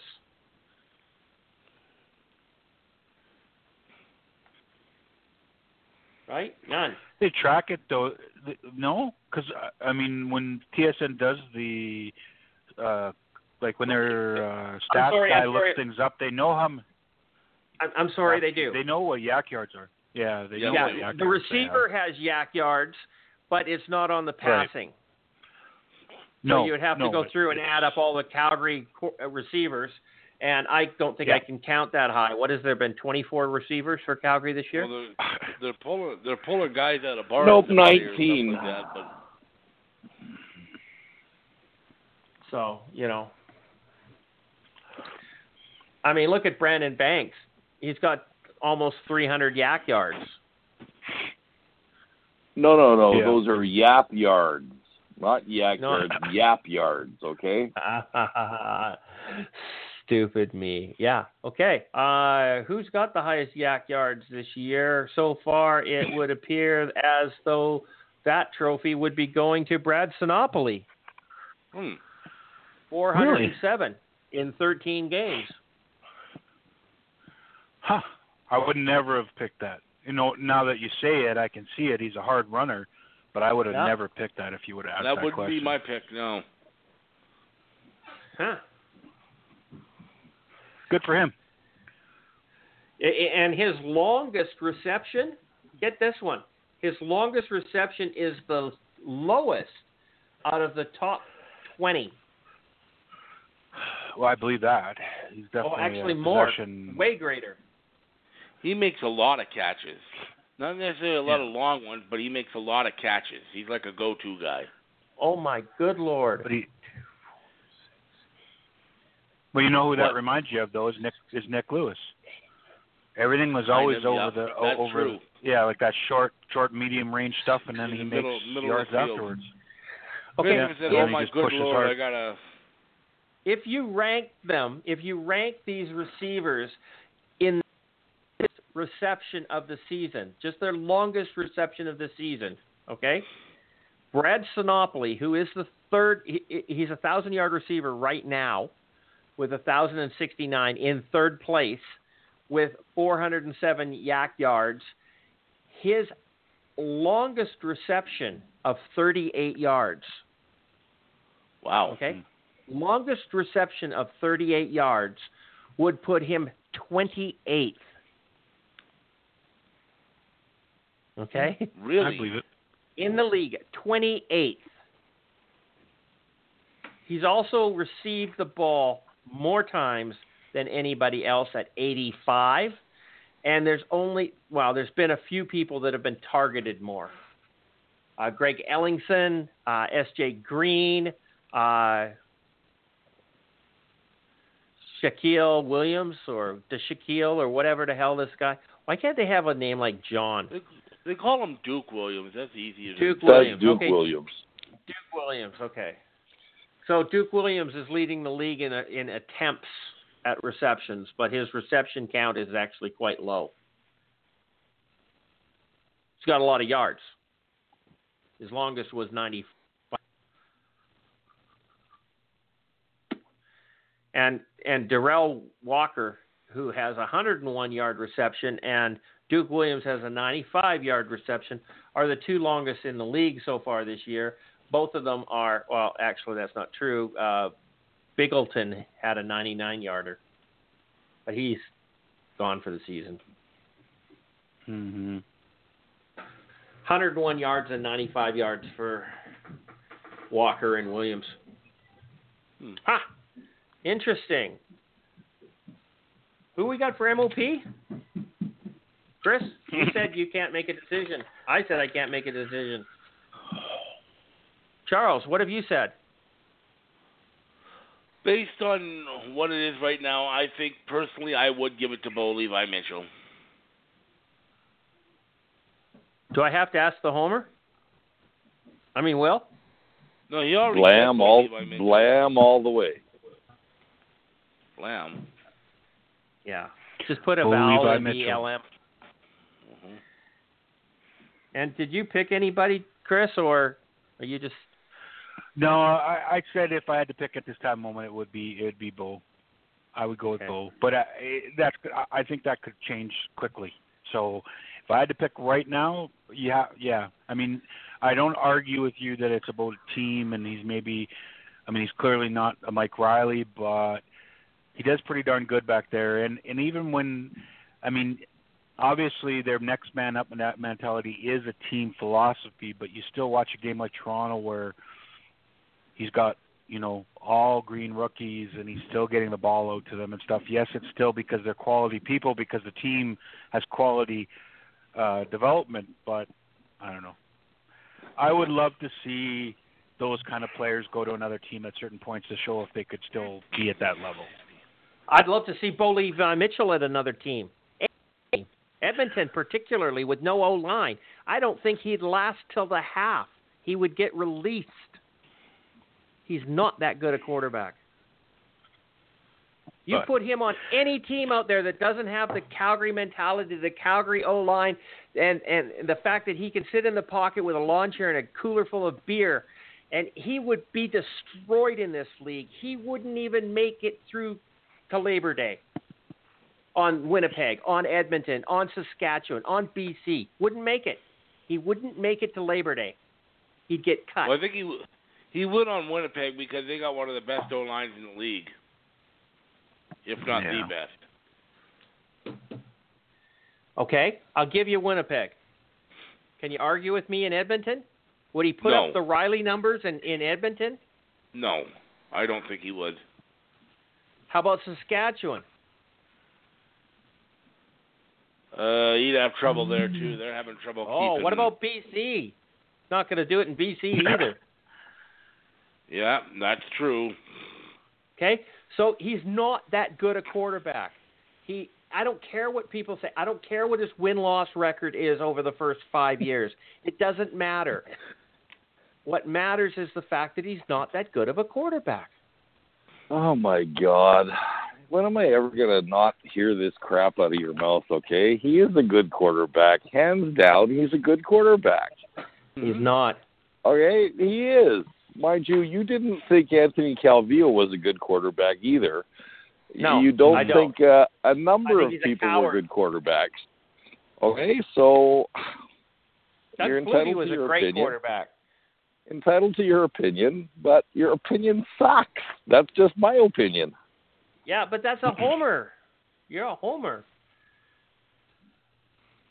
Well, Where's the but you can make the argument we we could no? we can all agree that M- Mike Reilly is a great quarterback, Mhm. and that doesn't that does not cover any homerism except for maybe me in this whole group. So we all know what a good quarterback or a great quarterback looks like. It's just the finer points whether you're going to argue. It's it comes back to the Matt Nichols game manager title. You know, like when does he not become a game manager? How would we ever know how good Bo really is if because he is on Calgary and he's not going anywhere? But I think that we're all very able to get past our homerism to pick a great quarterback because I think everybody recognizes that no matter what team you cheer for, Mike Reilly is a great quarterback. so Ricky Ray is a great quarterback. So maybe maybe he'll get there. Maybe he will change teams sometime. Maybe he'll go NFL or something. Who knows? But but I, I, I think that that you can go past the homerism and yeah, yes, there is a lot of opinion to it, obviously, and there is that aspect to it. But I think you can't you can make the argument that everybody knows what the standard is, I guess, to be considered a great quarterback. You put Mike What I Reilly would- on the Stampeders, and they would have won the last three Grey Cups, and they'd be in the middle Okay, of a the last because Here- they'd win the here's- next three. Here's one of my questions I have, and I don't think CJ will even be involved in this because he doesn't watch that other football. So I'm going to ask Chris and I'm going to ask Charles. Do you think Dan Marino was a great quarterback? Oh, that's a good question. I I would say Um, yes. I know he was. He never won a title, but I he was fantastic. He he got hampered by a lot of bad defenses, but yeah, I would say yes personally. He was definitely a good quarterback. Was he a great quarterback? Yeah, I'd probably lean towards he was probably a, uh, in the elite range up there. Joe Montana, those Okay, kind of guys. okay. Yeah. He just he just never won because he never had the team around him. Well, but there's my there's my thing. I I can I can't decide, okay? He was one of my favorite quarterbacks of all time. Okay? But bottom line, you play professional football to do what? Win. Win a Championship. championship. Win championship. Okay? And he never did. No. Okay? That's what holds him back. Absolutely. So, you know, when Bo Levi's retired and when Mike Reilly is retired, how do you compare the two? You can't. Well, and, and what? How many championships they won, I suppose. But I think That's that that that's my criteria. Okay, so when I say that I believe that Doug Flutie is the greatest quarterback that ever played in the CFL, are you going to go because he only won three Grey Cups that he's not? No, he won three Grey Cups. Okay, Three three's pretty good. three's pretty three's good. pretty good, man. Not many people have won more than that. Okay, I- Uh, I lots mean- of people have. Uh, Ricky Ray has. Quarterbacks. He's Ricky Ray. Three. But that's Ricky Ray's Who's won three or four. Quarterback. Warren Moon. He won four, Also five in a row. Quarterback. Yeah. Well, he won four in a row. He was the he, He was wasn't the starter in the first one. Okay, so be it. Wilkinson. Yeah. And there's my question: Was Tom Wilkinson a great quarterback? Marcus That's a tough Crandell. one too. You know, you, know what uh, I say when you say you know when you when you're looking back when these guys retire and stuff, and are they great quarterbacks? And we always you almost always default to how many championships they won. You know where that really comes into play is when they get it's old enough that you don't really remember them playing, and you mm-hmm. have Sure. nothing else to go by, right? Because for a long for for that question about Mike Reilly and Bo, as long as I live, I'll have seen them both play, so I'll always say Mike is better than Bo, just because I've seen them play, and it won't matter what their stats are and stats are. But when you start getting back into Wilkinson and and those guys, you you have you know that's where it starts to become where the, what their stats are because even if Oh, you it- did see it- them play, it was long enough ago that you don't really remember real well. You you could turn around because I watched Doug Flutie play in Calgary. Do you know how many Western finals I went to and Doug Flutie lost? oh yeah, no. I was there with Oh, you, man. okay, and it was like, really? How did that happen? Yeah, well, he wouldn't wear goddamn gloves, and it was cold. His hands froze. well, they say he couldn't play in the cold. I saw. So- I remember Yeah, well, seeing him running the- up to the big heaters and trying to defrost his hands because they were Except for then he went to Toronto, frozen. wore, yeah, and he went to Toronto and wore gloves and won. So that's why Yeah. everybody ma- was mad at him. in that snowstorm in Hamilton. yeah. Hmm But yeah, no, I mean it's a valid question. I mean it's a valid question, but like I said, for for eternity, those two will always be positioned in my mind no matter what they do because I've seen them play and I I I I'm I know them well. But but once you get to a certain point where you if you did watch them play it was a long time ago or you never did watch them, you really have to default to stats and it is going to be how many championships they won. So is Marino going to go down in, in history as a good quarterback? Well, I think the longer it goes from when he played, the less and less you'll hear his name That's correct. because he didn't win that he didn't win that championship, right? He just he never made the record books. So You know, and Yeah. then you got, and then then you turn around and say Tom Brady is the greatest quarterback of all time. Actually, many Yeah, people and that's probably gonna- would say that. yeah, well he's And- won a lot of titles and it's going to stay there, right? And I've never liked him as a quarterback. Hmm. So, you know, it's it's a, a whole debatable thing. It is. And and to my dying day, Christopher, I'll always argue with you about this, but That's You know, okay. it doesn't well, matter. because it'd be no fun if you agreed with me. Well, and I- and I mean we can't all agree on one thing. Unless he changes, Jonathan Jennings is not going to go down as the greatest quarterback in the CFL. No, never said he would be. Even if he does change, I don't think that's going to happen.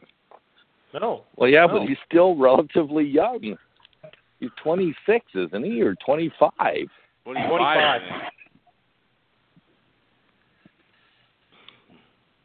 Hmm. So, and then once again, wasn't it the other night? Um, Kevin Glenn, he's one of the, is it three guys or four guys that have dressed for 300 games in the CFL? hmm Should his name even be there? Because he's been a career definitely never backup won his whole title. life. No, well, we've never argued, won the we've had the argument of whether or not he should be in the Hall of Fame. Yeah, we have. Yeah. He's played And we were pretty all split on it too. every all nine games. That alone should get him into the Hall.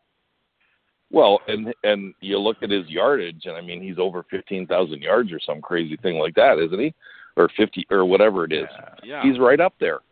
His yardage is Yeah, that's because he played. Hall of Fame worthy. But of course, he's played for almost 20 years or something now. So Yeah, and, and that's the only reason Yeah, why that's the Anthony Damon Allen Calvillo's thing. numbers are as good as they are. Same thing with Damon Allen. Yeah. Damon right. Allen is another name. Oh, another fucking asshole for a quarterback that I would never pick to on my sandlot game. Yeah, um, Kevin Glenn's got 52,000 yards, almost Hmm. 53,000 yards. He's got al- then almost again, 2,000 yards rushing. But isn't playing for 20 years in a contact sport some sort of achievement as well? Like, I mean, that's got to go for something It didn't too. kill you. Yeah, Well, but it- there it was un- huge, there was huge periods of time where he had no contact because he was a backup. I understand, but he still got the stat. They still got those numbers, so he still had to been out Yeah. there playing to get those numbers, right? It took him longer Sure. than everybody else, but but you got to make that. It's the same with Damon Allen. There's a certain amount of respect there for playing as long as they did in a game that takes that much out of you, even if you are a backup or don't play all the time. And Damon Allen was a starter for most of his career. I mean, that's that's fairly. Henry Burris is another name that comes up there. Like they played at a high level till a till a fairly old age. I mean, you're talking kicker age to be a quarterback. like that's fairly impressive. That So was only be because Damon Allen was too. too stupid to hang him up. But he played at a high level all the way out. Well, no, but you could always all you could also always debate about between Mike Reilly and Bo Levi Mitchell, you know, when they're both retired, and and and Mike Reilly is in a wheelchair at 35 or 45 years old, and Bo Levi is like a 25 year old because nobody got to touch him. Right, So whose but that's fault not is because that? he's a great quarterback. That's because he had a great O line. Yeah, but should he be punished because he had a great old line? I'm not punishing him. No, it's not punishing. It's You're just elevating Yeah. him because of it.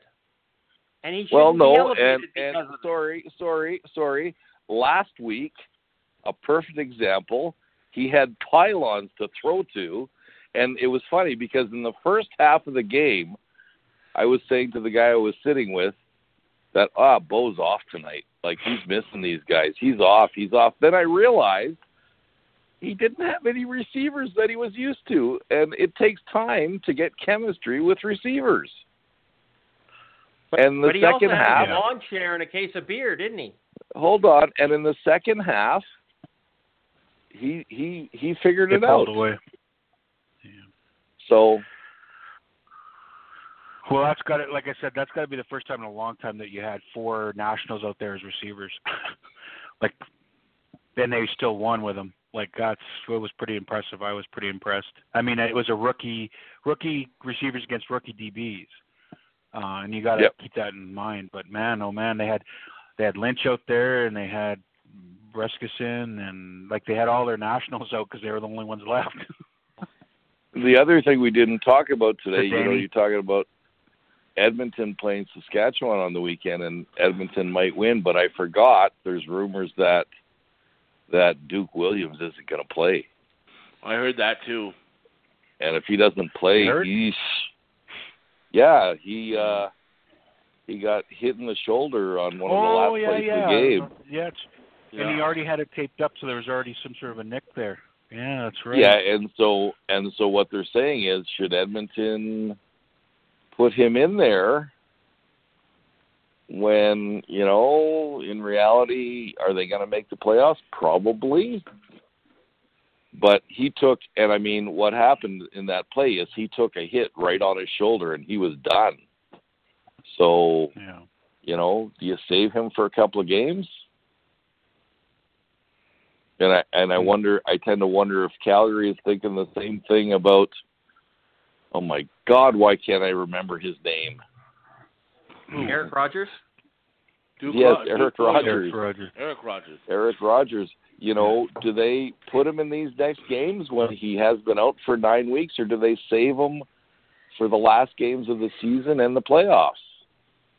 Just ride who they got. Yeah, Well, hey, it's So- valuable experience for all the national guys. I mean, San. I mean, really, look at it. Uh, um, Sedin or whatever the uh, that one guy he was playing Sedani or whatever his name or is. was Yep. washing cars or something. Like I mean, like they had everybody out there. I know. And then you got this this other guy who's been on their practice roster all year. He was their leading receiver. I can't remember Ambles. names once again. Ambles, Ambles, right. Yeah, yeah. And he's a pretty confident guy. So do you go with him and you know what I mean? Let Derek Rogers rest. Yeah. yeah. You know what? I wouldn't make a I wouldn't make as big of a stink about them leaving Eric Rogers off as I would if I guess about Edmonton with Williams. And I not to not to say Williams needs to be tougher or anything like that. It's just that I mean Edmonton still got something to play for, and after the horrible game they had, you'd really hate for them to come out and lay another egg against Saskatchewan. So I would be much more disappointed if Williams didn't play than I, I could. You know, Calgary could leave Eric Rogers sitting for another couple games, and I wouldn't really care. What's the point, right? Get those guys out there, get them some experience. If you lose, you lose. I mean, you're you're, you're going to make the playoffs, so well, hey, maybe I'm wrong with my predictions. Maybe Calgary will get the crossover, and they'll go all the way to the through the East, and they'll play Winnipeg in the in the Grey Cup. There you go. There's a it'd have thought. to have to be pretty bad for that to happen. But yeah, I know, but it could. I mean, and and, and the the other thing as far as the mathematically could happen. uh, the other thing as far as the Bo Levi Mike Reilly thing goes, um, I think right at this point, if Bo Levi gets hurt, Calgary's done. They're done. I wouldn't say the same thing about Edmonton. No, no, they've at least got Because you some experience. You can say Yeah, anything you want about Kevin Glenn, but he's got experience. Although I gotta say, I don't mind Arbuckle. I think he's a he looks like a decent kid. But yeah, could you pin your hopes on him? Uh, they'd be asking a lot. That was like when Dinwiddie played his first game in the Grey Cup. hey, Dinwiddie, guess what? You get your first game. It's the Grey Cup game. Here, here's here's here's for your Wa- uh, Will. Uh, Will. Winnipeg and Edmonton, Winnipeg and Edmonton, who currently are in third and fourth place. So that means Yes. Calgary would have to be below both of them, Yes. right, to cross over. Both of them have seven wins with Yes. four games remaining. They would both have to win out, Yeah. and they play each other. and Calgary and Calgary would have. Oh, okay. But Calgary would have to lose all their games, which Calgary would have to lose Uh, all their games, but Winnipeg and Edmonton would both have to win out, and they play each other. yeah, so it's okay. impossible. Right. It's impossible for Calgary to get the crossover. Okay. So they can. Oh, well, yeah, because they can't miss the playoffs, right? And so yeah, and they can't get the crossover. So they got to be third at the least. Yeah. So They they they have to be at least third place right now. Yeah. right. And and Heck, honestly, I would I even think say play Arbuckle. I, I would honestly say at this point in time, I think they're guaranteed second place because even if Winnipeg wins out, doesn't Calgary hold the season series? And they hold the series season over Edmonton as well. Mhm. Hmm. So I think they're guaranteed no less than second. Yeah, but There if. I, I, I, I, I, I, there's something that doesn't sound right there. Okay. Um, In what regard? um, just a minute. I'm looking here. Uh, come on, where is it? They, if, Um, if, if Winnipeg won every game, they would be tied with Calgary with 11 wins. If Calgary lost everything from now That's on, if Calgary lost everything. yes, Yeah. but but but Calgary has only played Winnipeg once, so So they, they haven't won the have to season play So there's series. still a game. they play the they play the second last or last game the second last game of the year I think. Um, they play on week 20. that's right, Oh, okay. week twenty. So Okay, so let's go back and see the Calgary Winnipeg game, which was how far back was that? not that far back. Calgary, Calgary Winnipeg on 39, 11. 39, 39, 39 26. So that means these, uh, Winnipeg would have to be win by greater than 13 points. Yep.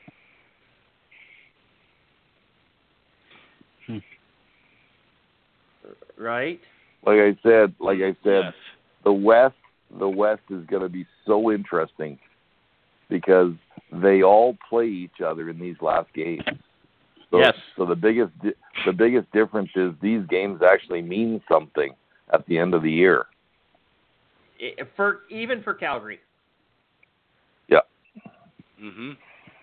at this point, Yeah. it may not in week 20, 21. They may not mean anything, but right now Nope. they do.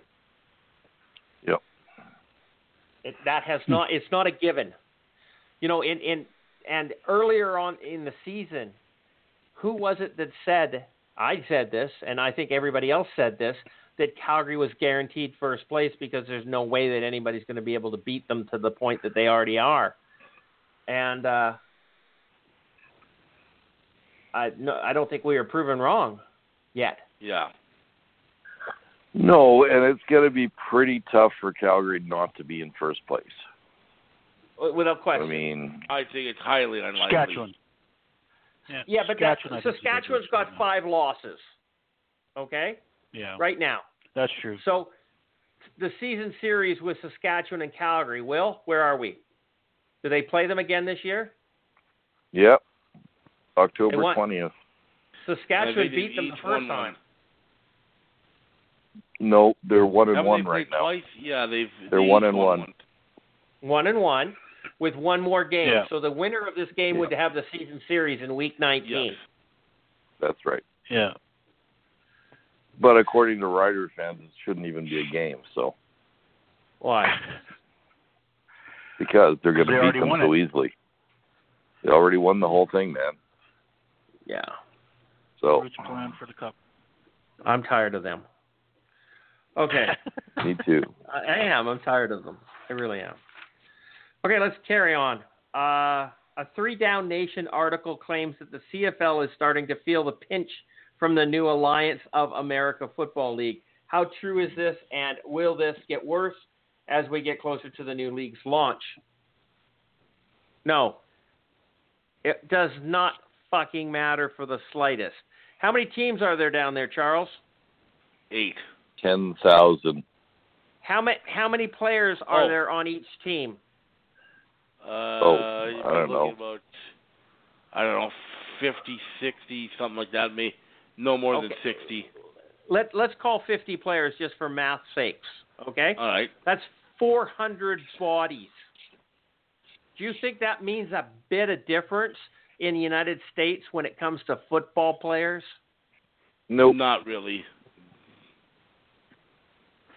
The majority of the football players that the AALFPQR is going to have wouldn't have come to Canada anyhow.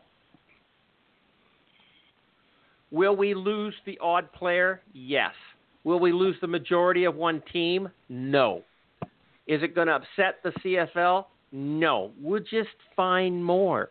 What's Calgary's philosophy? Next man up. Well, no. Right? The thing is, let's face it.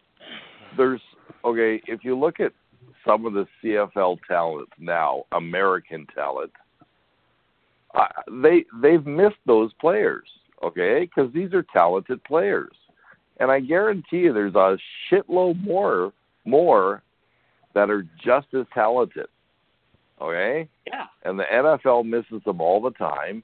So why do you th- we think the Alliance Football League is going to be any different? I think there's just enough bodies out there that they can do it. So the guy runs a Yes. four four three instead of a four four two. Who cares?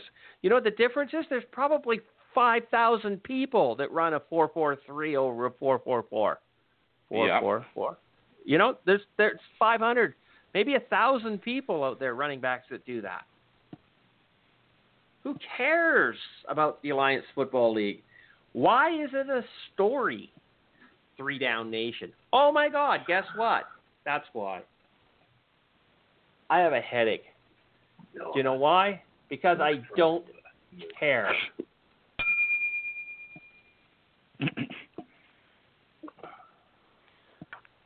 Chris, what's your thoughts?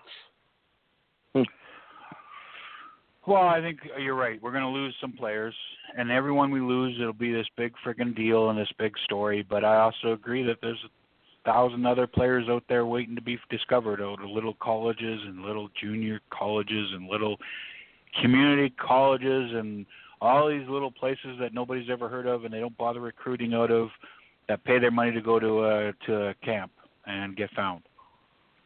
So it's only going to be a story because we're going to it's going to be manufactured into a story because it'll be Duron Carter will go.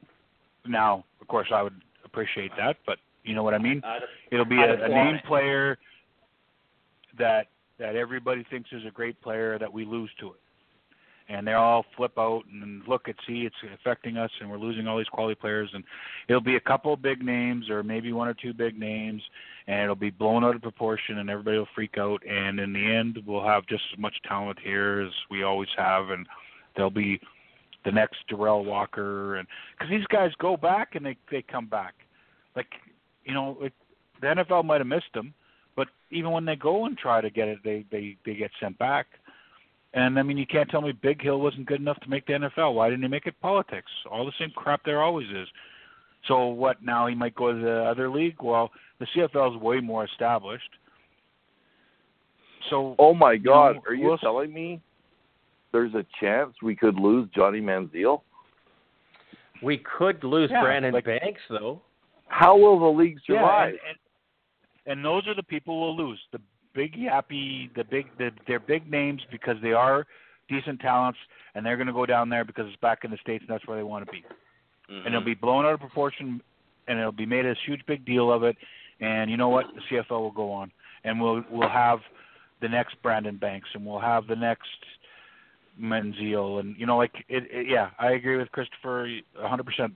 I I think there'll be some people that go, and, And who they'll, they'll cares? be blown out of proportion, and who cares? Except for the press, like the yeah, except for Three Down Nation and those kind of things, right? What Well- will Rod What will Rod Black talk about?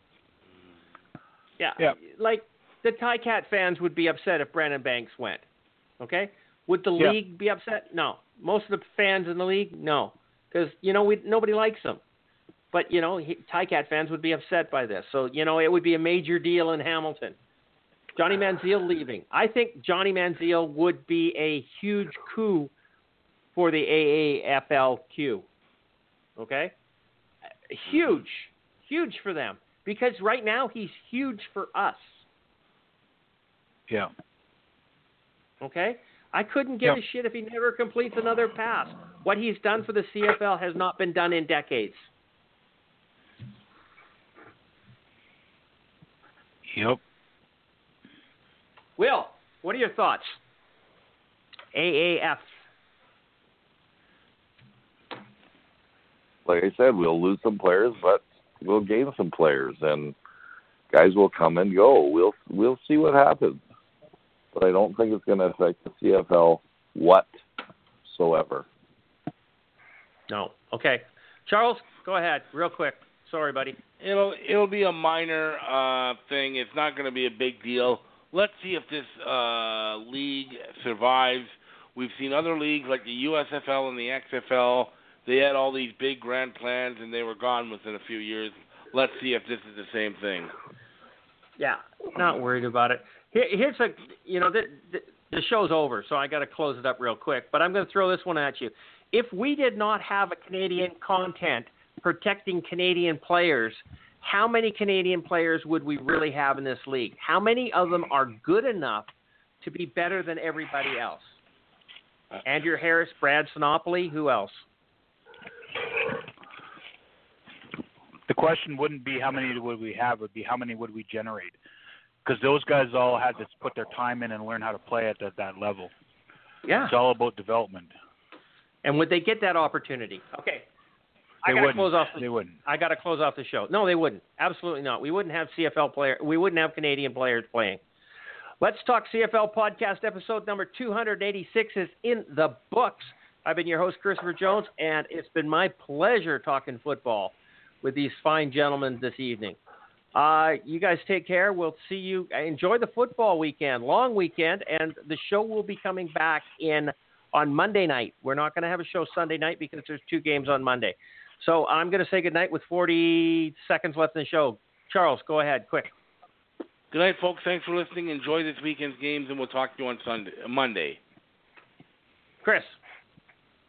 Good night, everybody. Thanks for listening. William.